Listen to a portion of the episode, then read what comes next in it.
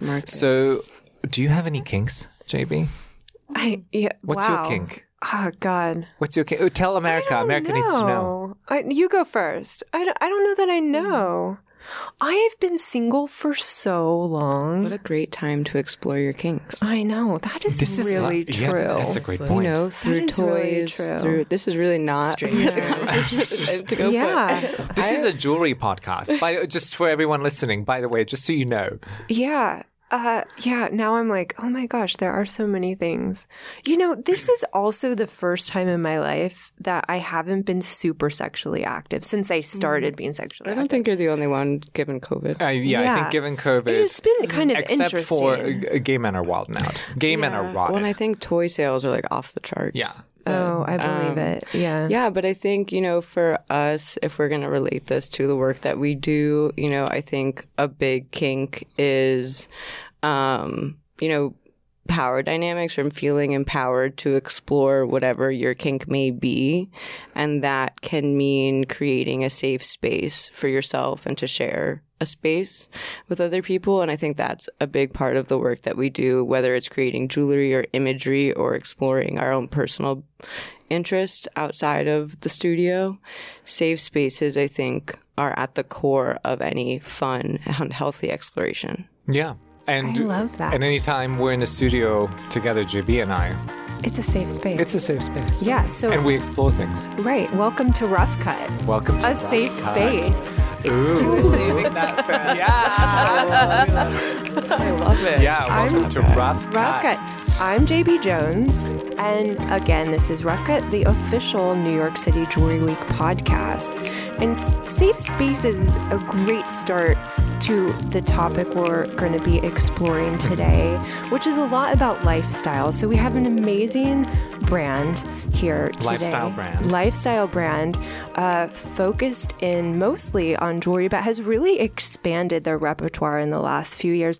And one of our personal favorite jewelers Yes. and designers, all around innovators, to be honest, Dana and Mariah of Bond Hardware. Yay. Today, welcome. Welcome, ladies. Thank you for that shiny, glitzy welcome. Yes. Um, we're so excited to be here and part of um, a theme that you'll notice throughout our conversation today is the terms that we gravitate towards.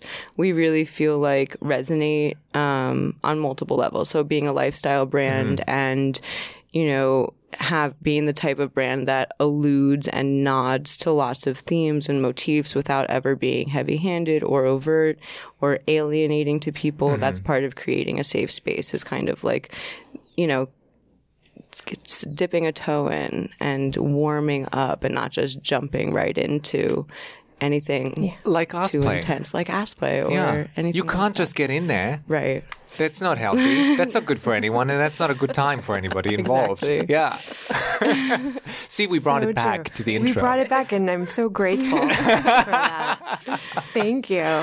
Yeah, because I'm a baby, there's going to be a lot of butt stuff Sticking and to the agenda. Sticking to the agenda at hand.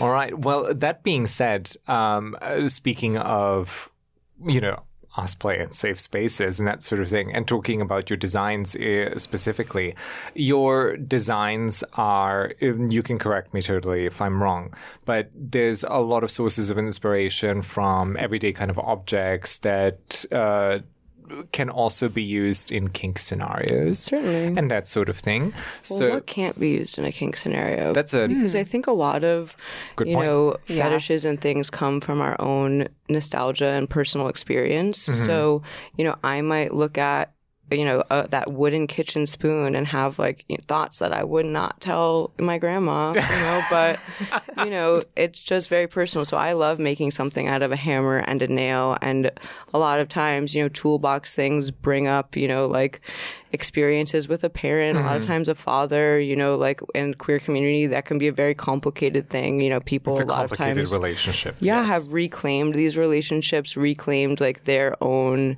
you know, handiness and, you know, so like using these recognizable shapes, a lot of them do have that, you know, rough cut sensibility where they do nod to kink and things like that, but also any kind of nostalgia gives people the opportunity to project themselves and feel a small part of their own experience. Experience in our designs.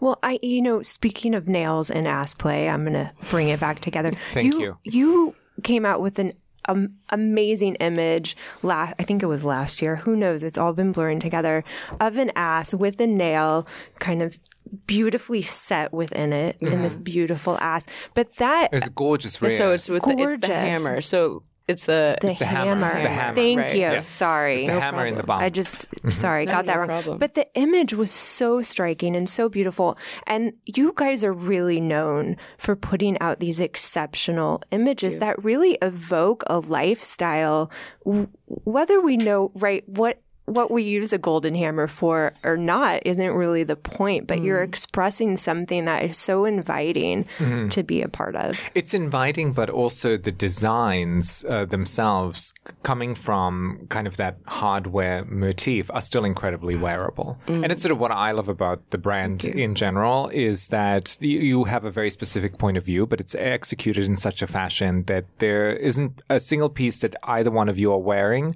that anybody couldn't wear in any context and mix with anything else, even, even the much more conventional kind of personal jewelry. yeah. Well, and I think, oh, sorry. Oh no, no, you're fine. I think leaving room for those kinds of illusions and contextualizations is the space in which we have the most fun. It's like that kind of flexibility. You know, the impact image that you're mentioning is one that Dana had conceived and I think had was envisioning very literally when we uh, attacked that project. Which isn't how everything goes. Mm, but it was a fun toe dip for us because we usually keep things quite literal, quite quite sterile and clean, and let others really bring those nostalgic kind of features um, to the pieces that they're interested in. So it was fun to really go for it. For and us, that image was kind of. I'm sure you guys are familiar with the uh, work of Robert Mapplethorpe, who I mention all the time. But it, he is a great, great gay icon because he had interest in photographing, um, you know, a lot of like leathery imagery and you know people in the community of, you know, especially at the time of like an outlier community, mm-hmm. and the world in so many ways wasn't ready for it. So his solution was photographing flowers with the same sensibility, eroticism, mm-hmm. beautiful detail, and sh- using that subject matter to present the skill with which he was addressing light. Mm-hmm. And, um, you know, oh, what do you call it?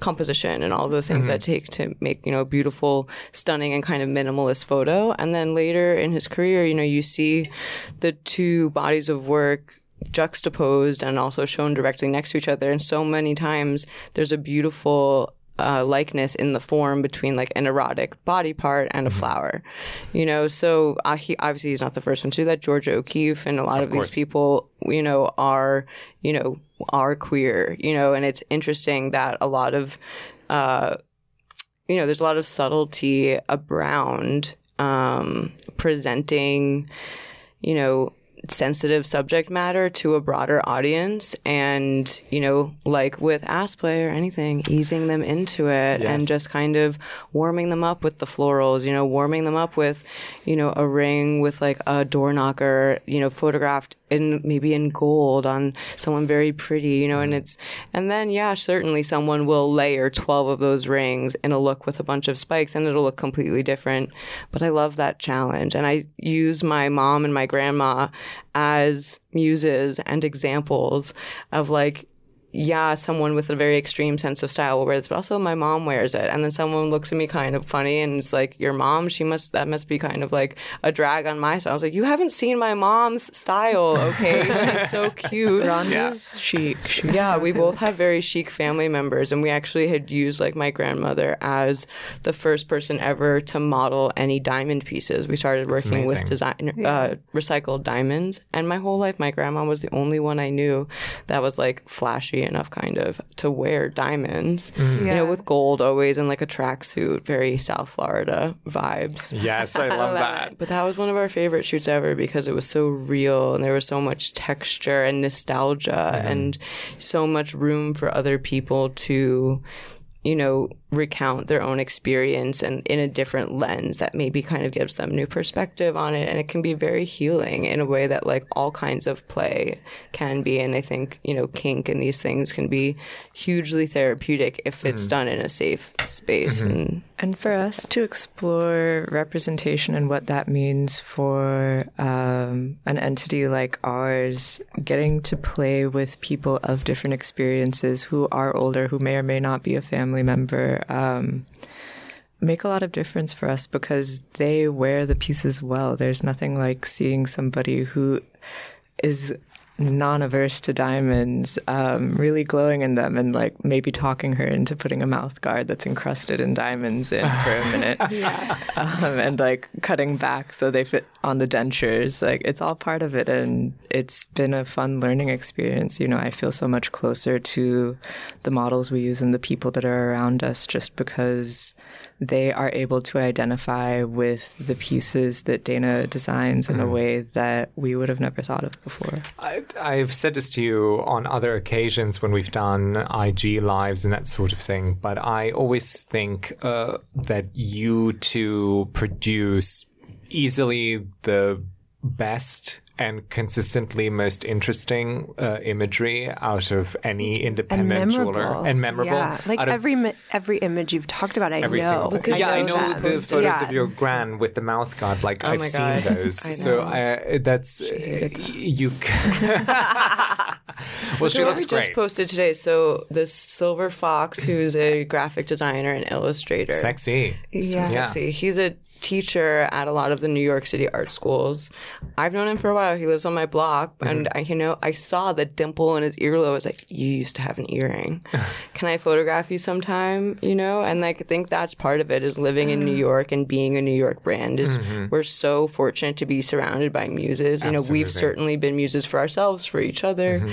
You know, and I'm definitely like a collector of people that inspire me, and just like mm-hmm. it's such a privilege to be surrounded by people like that. So you know, the representation thing feels very authentic to us because our life is that eclectic and mm-hmm. we're certainly so much of the time photographing our friends, you know, mm-hmm. neighbors, you know, people like that just because they are so inspiring and so beautiful. Yeah, no, yeah. and I find all of that imagery that you produce incredibly inspiring yeah, too for it. Yeah, and well, just what you just said about authenticity and representation. Those were two things we really wanted to talk mm. about today because I think you guys as a brand are so authentic to who you are, but also to your community that you have kind of stepped forward to represent, which is so wonderful to see that you have come forward with a brand that isn't about what, what everyone else in the world is doing, right? You've come at it from this is what we want to see in mm. the mm-hmm. world. And that's so refreshing. And uh, just on a personal note for me too, I don't see myself in other jewelry companies, jewelers, designers, whatever the way that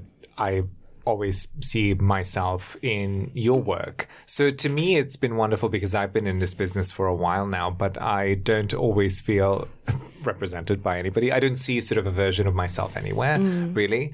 But whenever I see your work, I always feel seen in, in that regard. And Thank that's sort you. of really important because this business, as much as JB and I love being in this industry, and we do have our gripes and problems with it, mm. right? And we did a whole episode about that, so we're not going to get mm. into that. But we, um, we do uh, it's it's hard because it's very old world in many ways yeah. it's very stuffy in many ways mm-hmm. and it's always so exciting to have young talent that is pushing really hard against that grain and that sort of cares about making sure yeah. people do feel that well i think we're also like uh, we're mm, it's interesting because some of the questions that you posed made me want to like start some of the queer representation conversations from a very 101 level just to kind of not yeah. jump ahead of where anybody might be at mm-hmm. right um, in the queer community i think there has been erasure of different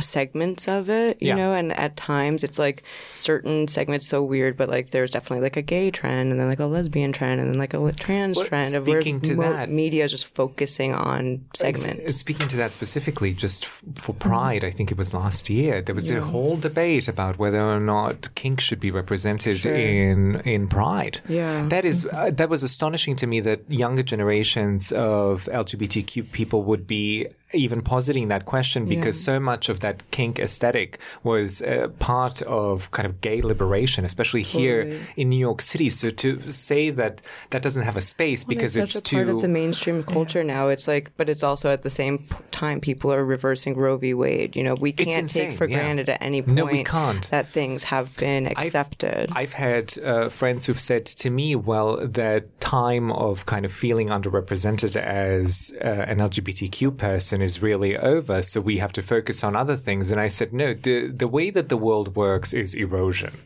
So if you're not constantly holding up the floodgates, yeah. they will break. Completely. Erosion is definitely going to be a centerpiece of this conversation, too. Yes. You know, and I think, you know, it's amazing. I mean, you can have literally people at the pinnacle of popular culture. You know, Mm-hmm. I'm not going to give any more traffic to those clicks, but, Yeah. you know, the one person I will shut out is uh, Julia Fox. You know, she is there on the front lines of popular culture right Mm-hmm. now, and she is someone who's always, you know, like honored her roots in kink community. Mm-hmm. But, you know, I think like, and I'm not going to speak for any other ways that she would identify, except that I've heard her be very sex work positive, kink positive, and certainly translate that into her fashion looks. You know, and like these things, these are polarizing things. You're going to have people on both sides of that conversation. But I think for me and Mariah's experience, we're both kind of like very Venn diagram animals for different reasons. Like I'm Jewish and white and bi or pansexual. I think people use those terms mm-hmm. differently or somewhat interchangeably. Mm-hmm. And Mariah. And I would say I use the same interchangeably. I'm not Jewish. I'm half white and half Indian Jamaican. Mm-hmm. Um, But it's hard to feel sometimes like you can be like I neither of us would be white enough not to be like fucked in like a right wing uprising course, yeah, yeah. anti-white situation but neither of us are black you Yeah, know yeah. and you know we're both you know pan bi have partners of all genders sexual orientations and whatever but are not we also could be accused of i'm gonna maybe even more me because i'm often partnered and mariah's not as partnered as often like mm-hmm. publicly but uh, like for straight passing. So the combination of white passing and straight passing it's not really like uh, imposter syndrome because like we didn't choose this path. It chose us. But it's hard sometimes to show up to you know every diversity inclusion thing that we feel so you know um, passionate about but also for me to be I, i'm my partner is queer, but like he's kind of like a straight passing man. He's very mm-hmm. masc presenting. I'm very mm-hmm. femme presenting, although mm-hmm. I wear a lot of men's clothes. But you know, like this is also important representation, right? Because like you're a complicated creature too. You know, I don't always, you know, I certainly don't identify with like the rainbow T-shirt stores. You know, and I mean, listen, I don't either, honestly. And there are many ways, you know, I've had this conversation with friends of mine where I'm kind of baffled about the boxes that I'm often put in because maybe people make uh, certain assumptions about me based on how I present in my day to day. But, you know, I like, I've listened to Kylie Minogue while eating a sausage over the stove in my underwear. Right. I don't know how to classify that, but haven't we all? But, you know, that's sort of the thing uh, that uh, is is hard about this communica- uh, community nowadays is uh, people want more boxes. They want more the definitions. valuations and the identifiers uh, leave a lot to be desired. Because they do. I think people are ever evolving, and that's something that I really love about Bond is that. Mm-hmm. Um, we can contextualize hardware as much as anybody wants, and at the end of the day, it's a, a literal object, and people get a kick out of it, whether you're a um, straight nine to fiver er who maybe has a tongue in cheek idea about like a little bit of kink in their Yes. life. maybe watch or Fifty Shades of Grey or something. If you're somebody something who's that. more quote unquote lifestyle and who's embraced facets of these physical extracurriculars that might include aesthetics within kink and might include other things, it's fun to really play with the breadth of that span mm-hmm. and live in all facets of it. Dana and I love to get dressed in a sharp suit, Dana even more so. Um, and enter worlds in which those kinds of conversations wouldn't typically be had and bring people those kinds of pieces. Uh, and at the same time, of course, it's also fun to, you know, throw on some latex and go out in the night. I mean, and I think like these kinds of visual identifiers really have their root in a lot of different, very familiar things. So, like, um, a lot of people will be familiar with like men, especially piercing the right or the left ear. Yes, that's a whole saying thing, something yeah. about their sexual orientation. Um, you know, it, within more of a queer culture thing, there's certain colors that you could wear as like a bandana at a club, or certain things to identify uh, certain experiences you might be seeking out, um, or how you identify in like a role dynamic kind of thing. Um, but certainly there are elements of wearing, and I always use the Hitch series. That's like this door knocker shape that we put on a lot of things because that hardware was initially, we got it from a hardware store and it's used you like bolt it down and you use the hitching ring it's called to attach things to it. But also that has translated to a lot of kink and playwear which we don't make any functional playwear. We just make things for people to adorn themselves with and i think it's very um it comes from creating a safe space, you know, putting things on your body that will discreetly signal to people in the in crowd, I'm your people. This is a safe space because there was certainly a time when you might take a chance, you know, flirting with the wrong person, and that could be really dangerous. Yes, you know, can. Yeah, people really have died receptive. for flirting with the wrong Completely. person. They, they truly have in this world. So that's a that's a bizarre thing, and that's why those identifiers have historically been so important. They've been life saving. Yeah. So I love that you referenced that, but which leads me to ask you, and this is, you know, this is a whole thing that we could get into and probably speak on for hours and hours on end, but. Uh, We have for- hours. we we actually don't. I don't plan on paying for hours, but uh, what we what I always wonder whenever I get into a conversation like this is nowadays what even is a queer aesthetic and maybe we can help uh, define that a little bit for our audience because not everybody listening will understand what that means. It's just such a spectrum, right? it is, yeah it is. And I think a lot of what we see is uh, the common denominator being self expression, whatever that is, to take on the vulnerability of wearing yourself on your sleeve a little bit, whether that means with a piece of jewelry you wear or the actions you're taking in life. Um, I would say that's the thing we see across the And I think board. like that's something that um you know the name Bond it's one of those words that resonated on so many levels. And part of it was this idea of a person that's a number not a person. They're an archetype of a person. And I think you know queer aesthetic or self-expression I think can be very hand in hand because there is um, there's normative culture and then there's non-normative culture. And based on the society we live in straightness is normative culture heteronormative culture. And so either you are subscribing to that and presenting yourself in a way you know keeping up with the joneses kind of thing wearing the things you think you're supposed to wear to project the identity you're trying to embody or you're taking a path of like um, you know self-reflection and taking the cues on what you how you want to physically present yourself based on like how you feel inside you know and that's a very vulnerable thing because you might put it on your outside and someone might make fun of you. Someone might say that doesn't look good you know? And there's certainly like and it's the most beautiful thing like when watching a friend transition watching a friend like it doesn't even have to be like a gender transition transition aesthetically you mm-hmm. know? Seeing people get better at putting their look together coming mm-hmm. into their own like you know really kind of seeing that personal growth because it does really come from within. Mm-hmm. So i think you know queer aesthetics can be so many things, but I think it is it's something that is not cookie cutter, it's not spoon fed. You're not going to like buy it off the rack.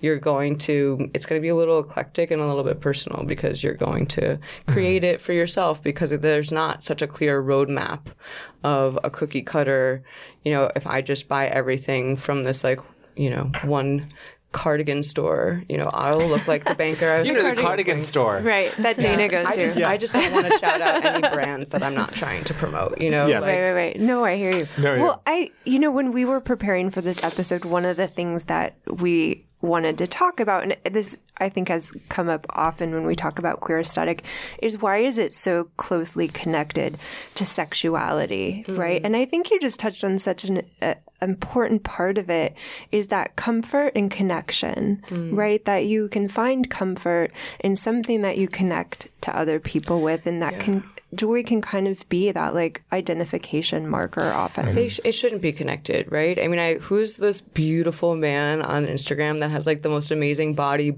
spicked bald head, and wears heels and like pencil skirts every day? Mark something. The architect, right? I forgot his name. We'll we'll post yeah. it. We'll yeah, post he it. has been. I mean, he's, he's all over my feed because I think he's glorious, and I mm. think also a lot of the icons from like the advanced style moments. Mm-hmm. I mean, there is no reason what you put on your body should say anything about your sexual orientation, but our society is really obsessed with sex and really closeted about that obsession. So they insist on it's projecting right, and connecting yeah. the two. But it's based on their own insecurities. It's you know? totally and based on their own insecurities and assumptions. And I think that what we're really kind of getting at when we're asking the question, what is a square, a queer um, aesthetic? A queer aesthetic.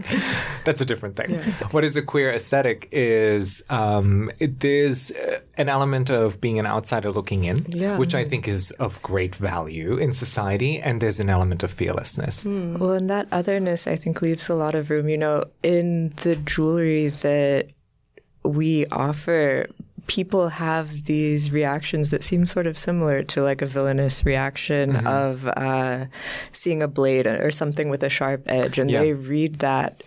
Uh, from a fear based kind of place mm. when maybe that's not the intention at all. And maybe it's something that feels empowering and protective. And so I think that's yeah, really and dynamic. It's, and it's mm-hmm. societal and cultural too. I grew up in Germany where, you know, you would see a lot of that kind mm. of uh, aesthetic in day to day sort of punk culture in Germany, which is very hardcore in their presentation. Yeah. Nina Hagen, you know, that kind of thing. So we, mm-hmm. uh, to, to me, it's about I don't know. Perhaps Germany I'm wrong. is such an interesting dichotomy because of like then the other side is so blonde and so pretty and so like clean, so clean, and yeah, so like totally. so heteronormative and so yeah. sort of uh, sort of perfect in presentation. Mm. And that's very true about even places like Berlin, yeah. and that's where I grew up, and that's kind of what I uh, always experienced.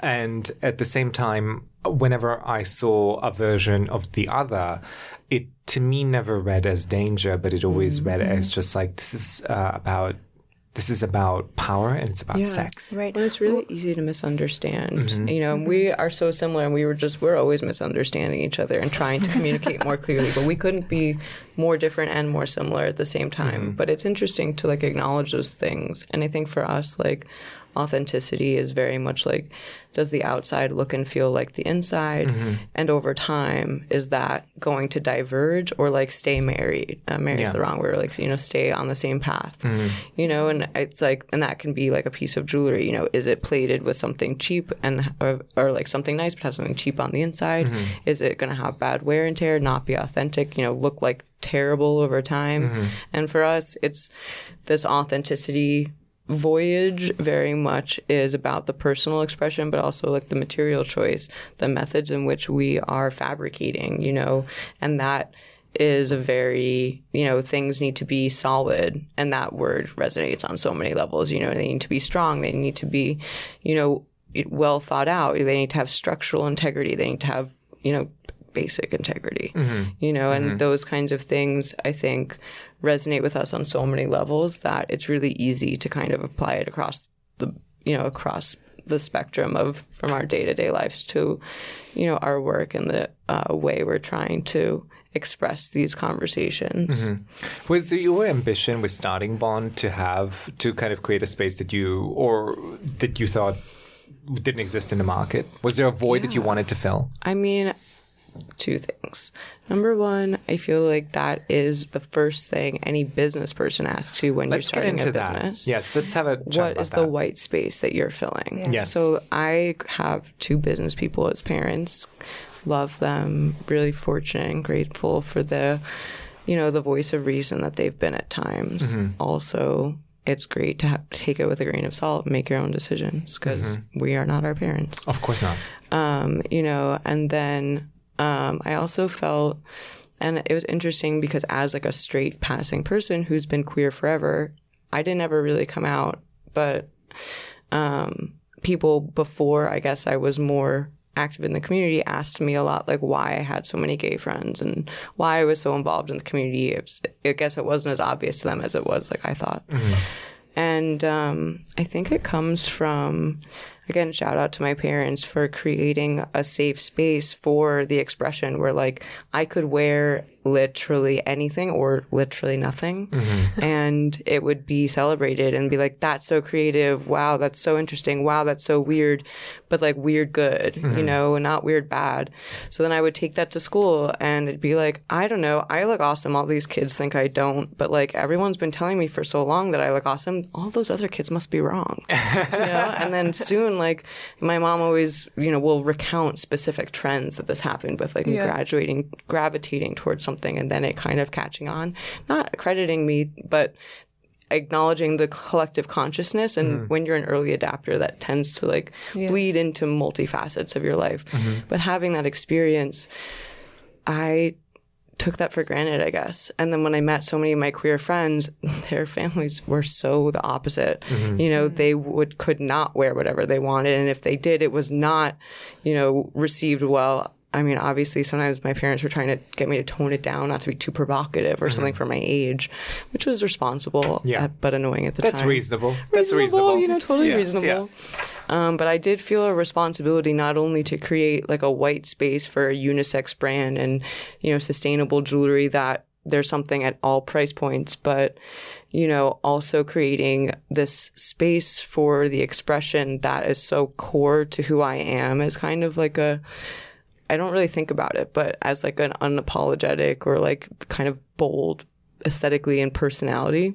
Mm-hmm. You know, creating a space for people to create that experience with their chosen family that hopefully like we can be a part of in some small way mm-hmm. and, you know, to have that experience and share that. I have to tell you, just for our audience, what Dana just did is like a masterclass in how to sell your brand.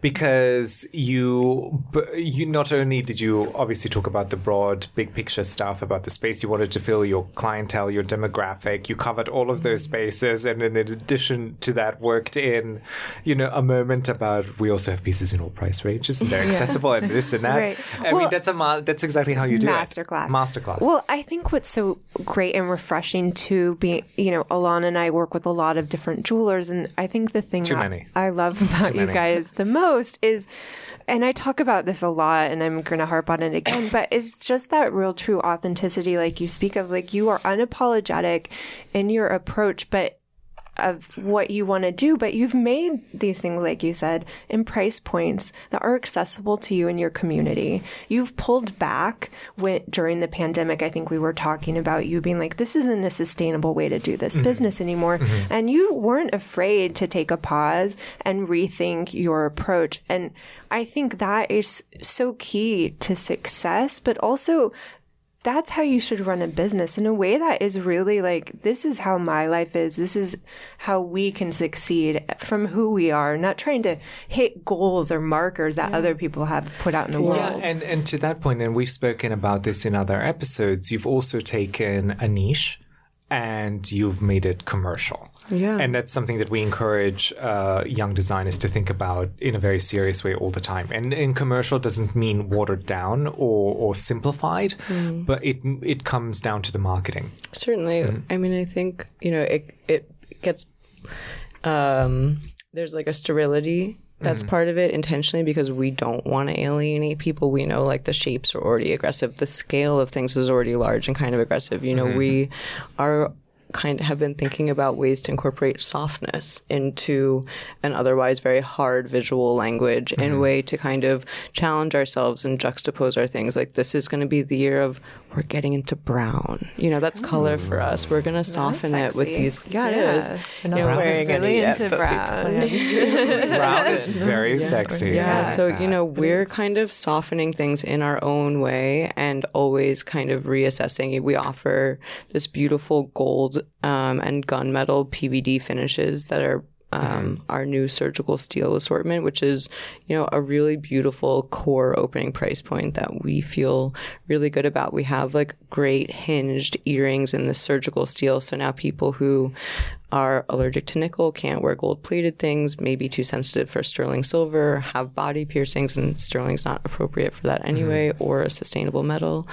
Um, you know, these surgical steel offerings are now something are so universal, and people can not just buy one, but buy a bunch and stack them, and you know, really kind of transform their aesthetic, but not be afraid to wear it in water, not be afraid it's going to be delicate because real gold is so expensive and so soft, and so so many of the things that um, you know we've just kind of worked around, and we hope to inspire a bigger brands and other designers, not just people that are going to be inspired by our shapes, but hopefully people will be inspired by our process. Because if we can promote, um, I engrave the alloy number of the metal on the outside of every single piece, oh, also on the inside. But I want everyone to know like the silver we use is 935 argentium, nickel free, recycled silver, made in New York, never sterling. Sterling has nickel, sterling has fire stain. For sterling is bad because of the chemicals and the exposure to chemicals you need to work with it in the mm. factory setting.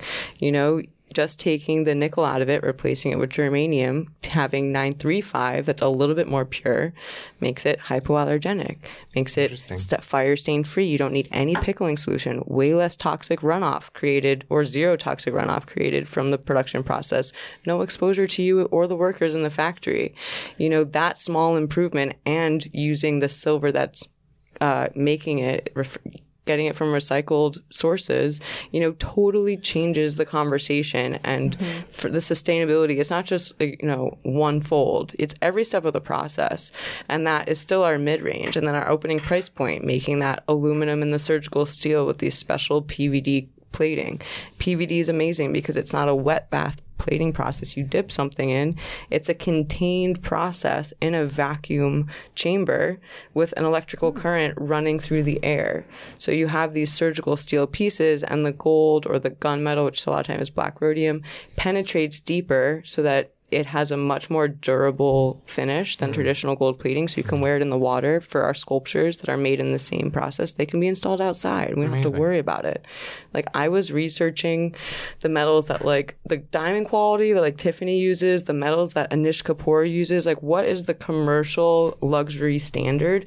I'm going to use materials and processes that are better than that. Amazing. If it's good enough for Kanish, Anish Kapoor, is it good enough for me? The answer was no. He mm. uses 304 stainless Damn. steel. So every single sculpture he has installed in a major city, that city needs a, a cleaning regimen to maintain the sculpture because it's constantly corroding and did not rusting. know that. We use 316L surgical stainless, so you would never need to do that. And a good example was the Damien Hirst mammoth sculpture Mm-hmm. that's at the Faena in Miami. The cage for that, Mm-hmm. that gold, is the same surgical steel PVD plated. Amazing. Yeah, safe for your body, safe for the outside, and you know all recycled stones, all recycled metals, you and everything is nickel free. Will never tox- tarnish, never tarnish, oxidize, turn your skin green, because I think people don't talk about that like oxidation on your skin. It goes directly into your bloodstream. Yeah. And people have been talking about more and more the connection between Alzheimer's and metals in your water and your food. But, you know, I stopped wearing makeup the day I learned that your body absorbs 20 pounds of makeup a year directly through your skin. Wow. I was like, I'm, I'm done. I'm done with that. Wow. So like the full spiel, I mean, is like it comes from a girl who like saves her vegetable cuttings and bones to make broth at home. Like mm-hmm. it's Yeah. it's a lifestyle. It's a kink lifestyle. It's a sustainability lifestyle. But it doesn't have to be all everything all the time. You can you know mm-hmm. c- cherry pick what fits mm-hmm. for you and slowly introduce more. And when it feels good, and it's universal like you said. I think you know i've mentioned several times the community that you've mm. supported because we've talked a lot about like that community. But really bond hardware is a universal brand and that's what's so fascinating you're thinking about things that are affecting the world we live in right and the health of us. humanity right and those are really big concepts I like that you say that, by the way, because it's always fascinating to listen to hear uh, to to hear people sort of explain and kind of work around the reasons that they don't do something, right? And oh, it's not cost effective, it's this, that, and the other thing, whatever the reasons may be. And uh, I always posit to people that you our kind of global interests are purely selfish interests. And if you are a purely selfish human being, you should care about those glo- global interests because they affect you. And we're here to tell you that the change is possible. Um, the agility with which Dana approached making some of the material change changes happen within our brand uh, is something I really respect mm-hmm. because it was a shot in the dark in a lot of ways. Dana, as far as my understanding goes, pioneered a lot of the process that we use today because others hadn't done the research and we were left in this sort of lurch where we had been making costume jewelry at the time and people were giving us lists of reasons it couldn't be done any other way. Mm-hmm. We finally, during the pandemic, had the time. But it's like and we know that's not true. off. I mean, I have a watch that's not real gold, but I can wear it in the shower in the water. The gold doesn't come off. It doesn't turn me green. How did they do it? Yeah. You know, I want that process. I have this carabiner. It's the most beautiful color. I don't necessarily want it to be that color, but it's aluminum and the color isn't coming off. It's not scratching.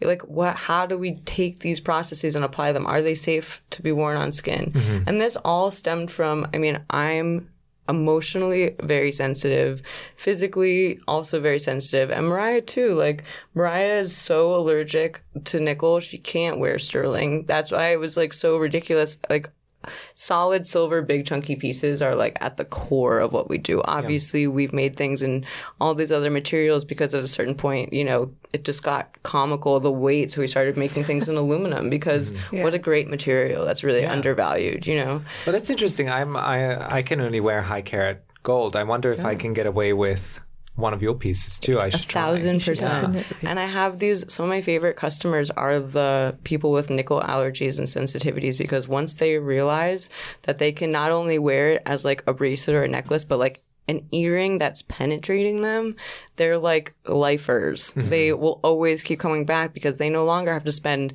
thousands of dollars on earrings. I think our opening price point for these gold little huggy earrings, like ninety dollars, the gold PVD stainless, and they're so great. And you know, we are only going to keep diving further into that um, kind of piercing space for the opening price point, like small things, because there's so many great brands that have really done piercing jewelry in new ways, but they're all fine, you know. Yes.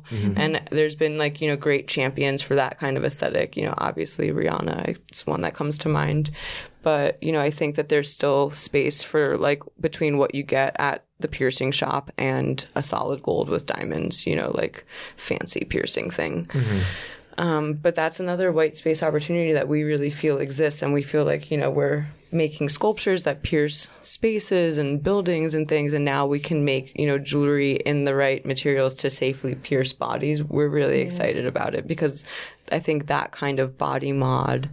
Um, it's like the next level of self-expression that I think it's really tied to representation of a lot of subcultures, not just queer culture. Yeah. And for us, that space is also functional as a workaround because we participate in a f- few curated wholesale boutique kind of situations. But beyond that, the um, gender segmentation that happens in other kinds of department stores and in a lot of other boutique stores, even puts us in this kind of gray space where buyers don't necessarily know what to do with us being a unisex brand. So being in a piercing shop gives us the ability to showcase work to people of um, any catered nuance. Yeah, without and those it's the right demographic, right? It's the hmm. right kind of space for you to mm-hmm. start in. But I'm I'm wondering. Mm-hmm. I always bought into this adage of you know the personal is political, hmm. and I always think just because of history, um, sex and sexuality are often highly politicized and highly political acts, hmm. right? Is your work political? Do you want it to be? We've definitely made political works. I mean, it. We're not living in a time. I think we. I grew up in. I was born in 1989. Mariah is like three years younger than me. I think when I was like very young, it was easier to be less political, Yes. which was wrong. yes. You know, that is part of what got us here. Was like the, you know. Um, apathetic approach that I think we were kind of taking things for granted, and that really I mean, we've come as age as artists in such an interesting time, and certainly being sensitive creatures, you know, the political space and times have definitely affected our work. You know, we've sometimes we hard stop and you'll see us just be quiet on the internet mm-hmm. and that's because we're figuring out like what is the right next step. Mm-hmm. That happened with rebranding for sustainability, not rebranding, but like re structuring our mm-hmm. whole process for mm-hmm. the sustainability efforts because I was really struggling with the concept of do we make stuff in a world that doesn't need any more stuff or do we start to like focus on making imagery or something mm-hmm. and then we were having this conversation well are we just like victims of kind of the uh, current professional and political climate of like shifting towards like a service based economy yeah, you know yeah. because we are so sensitive to these shifts I, I, I feel it sometimes that i don't want to be pulled off my own track but i do as an early adapter, right? Mm-hmm. And as someone who's always drawn towards, you know, something that's,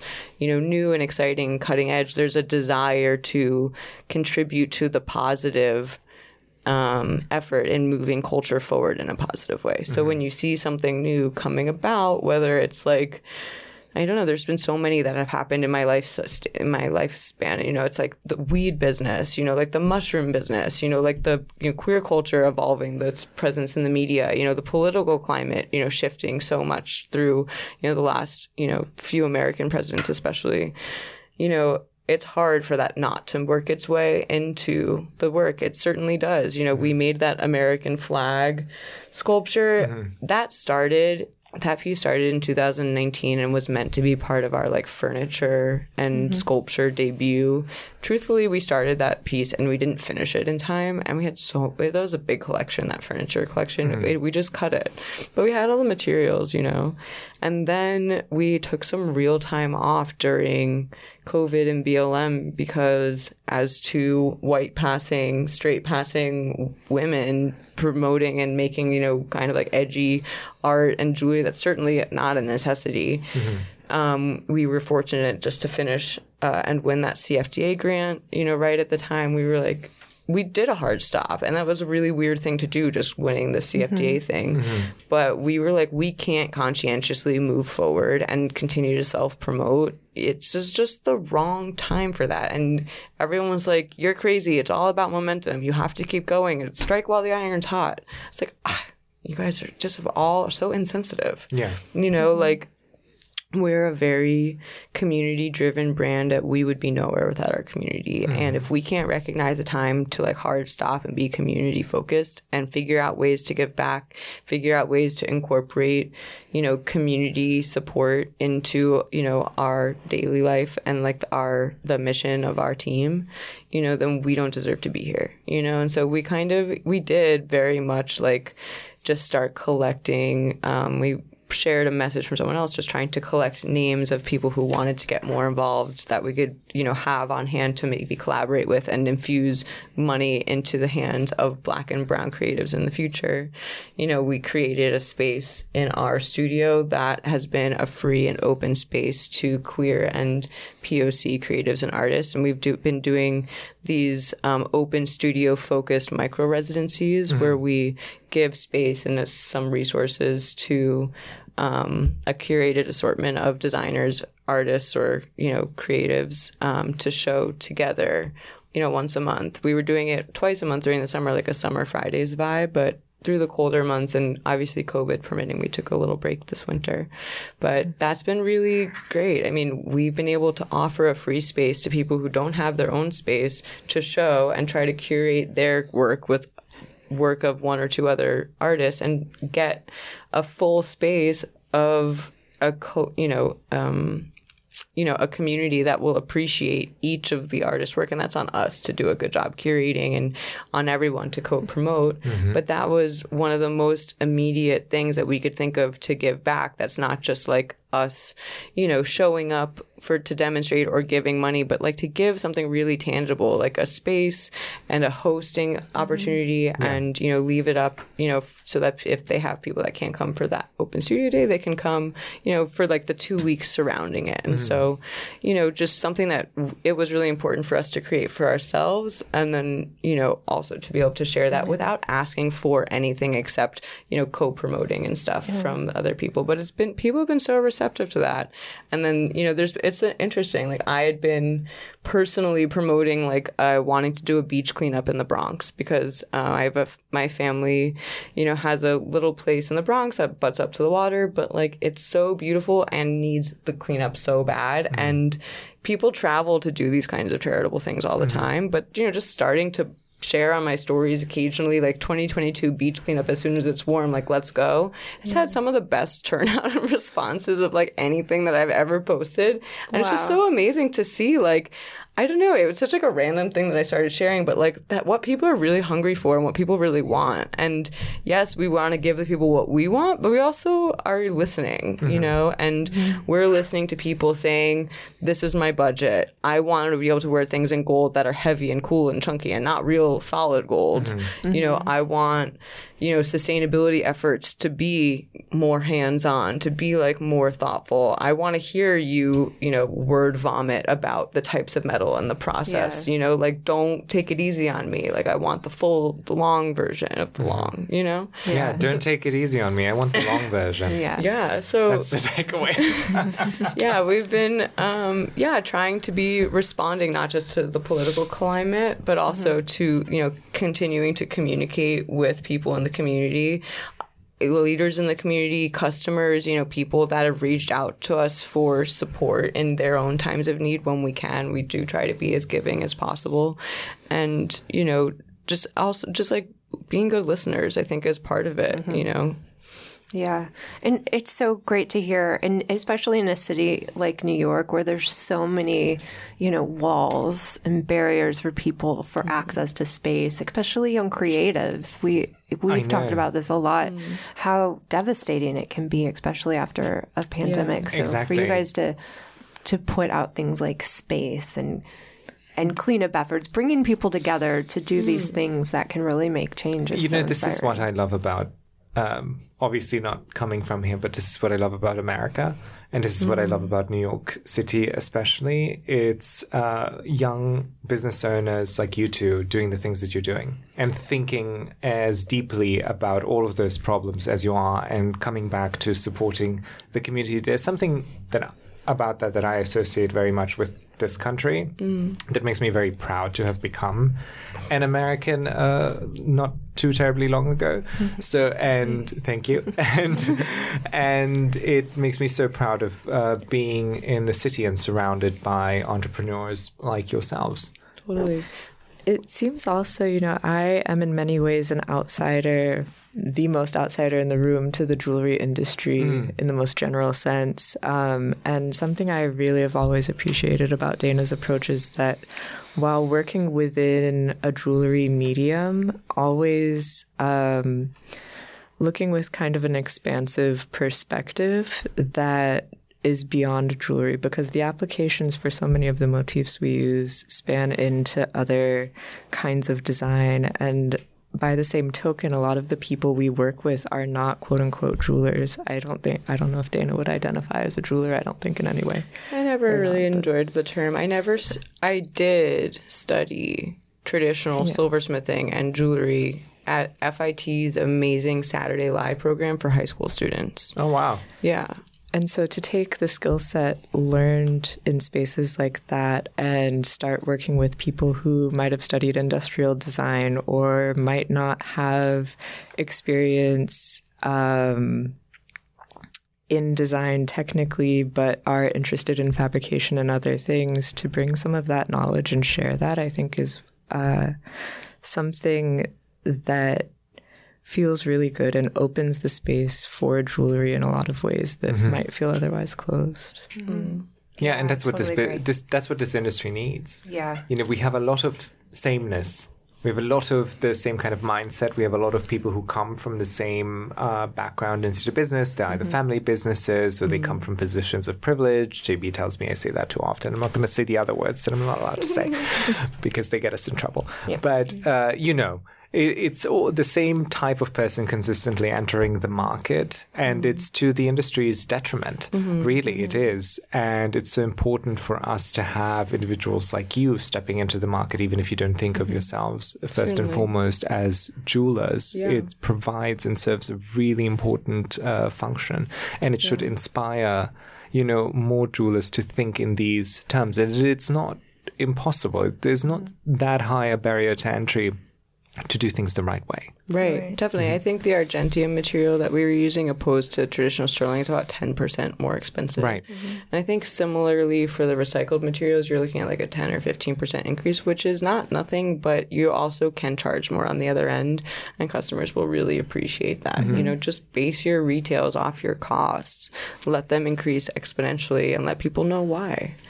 Yeah. Well, it's nice to to hear you talk to about that holistic approach to success, right? It's not always about the bottom line, right? It's mm. also how can we make the bottom line work to meet the goals that we need to meet as a mm-hmm. business to support the world around us. Mm-hmm. Yes, and exactly. I, I think this is inspiring both to smaller brands who are just up and coming, but hopefully to larger mm-hmm. brands who can afford to make these sorts of changes and, and really promote change in the world in the way that really needs to happen in the jewelry industry. Absolutely, and whose bottom line would not be affected by any of this. That's the mm-hmm. truth of it too. Yeah, I mean, it's really frustrating seeing it happen. So, if this also happened in my lifespan, you know, the highest end luxury designer handbags were always zinc die castings with gold plating. Mm. You know, like look at Louis Vuitton hardware. That's always how it was made. And you'd get like, you know, when I had my first like Louis Vuitton baguette bag, I think it was like a gift from somebody because like I or my parents would never buy anything like that. But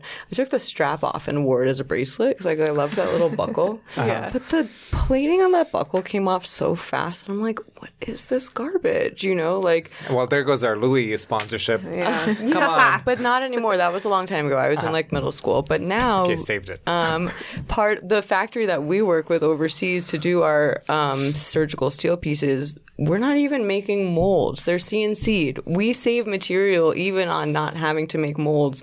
And it's just these machines like carving it and then like saving the dust like sucking up hmm. the the waste to recycle into new pieces. And that factory like their claim to fame was taking luxury designer handbag hardware and changing it from zinc die casting to surgical steel with PVD gold plating that won't come off. So that's like the scale that they're used to working at, with. Um, and so, you know, we're really excited to kind of apply that to jewelry because, you know, I mean, everyone loves Vivienne Westwood jewelry, but like her costume jewelry is that like traditional gold plated stuff. And I can't say how many of my friends I see it, like them still wearing it because they love it, but like it doesn't look as expensive as it should. And mm-hmm. that's a materials problem.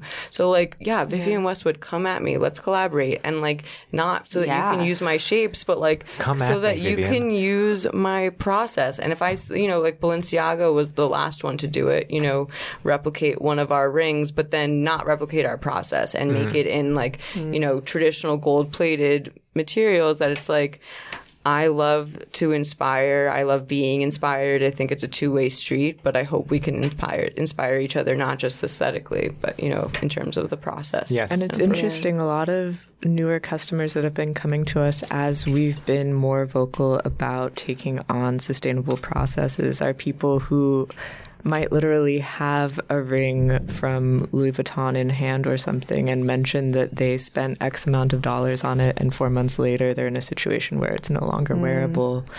Uh, and so the conversation then becomes how we can get them something that will last forever and really the foreverness factor I think means a lot to us. The idea of heirlooms are something that we bring up a lot because I think that's a Yeah. traditional feeling about jewelry that everybody loves. The idea that you could pass something on and the idea of passing on something that is maybe um, offers a little bit of insight into who the person was that they're receiving it from is really fun. And so I love that. I think we're gonna have to do another episode about heirlooms with these. I, I think I would love to. I do was that. just like, wait, that's a whole other That's a topic. whole I really want to get into. I'd love my nan I to love leave me one of those. right? that would when be interesting. authentic and like the materials aren't going to go bad and it's not based on a trend you know these Mm-hmm. things are not coming in or out of style they're meant to last forever and that becomes a good thing but it's also a lot of responsibility as the maker Of course, yeah,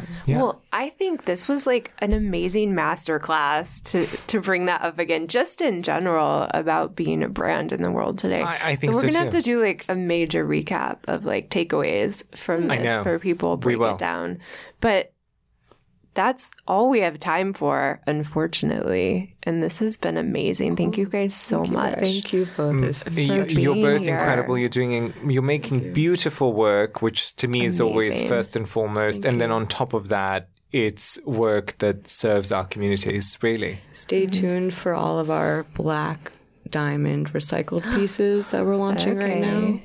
our solid black gunmetal surgical steel opening price point pieces so all that. black everything coming soon and we just put our hardware on a birkin bag that we're bringing to miami to show at a art show uh, presenting women artists and designers with surface magazine in march Amazing. so cool. I mean, we'll Okay. we'll give Thank all of our listeners We'll that, that. information. We'll share it. I saw that nail pendant on your IG, and I was like, yummy. we're going Yeah. there Yeah, it's I award love it. season Love it. Awesome. Well, thank you everyone for being here. thank you guys so much for having me Thank yeah, you. it was Thank a you. pleasure. And this has been Rough Cut, the official NYC Jewelry Week podcast. Um, head to nycjewelryweek.com for more info. You can visit bondhardware.com as well to learn more about Bond. And we will throw up all the info we talked about today so you can see all the pictures we referenced as well as promote their upcoming projects. So thanks so much, everybody. you. Thank you. Bye bye.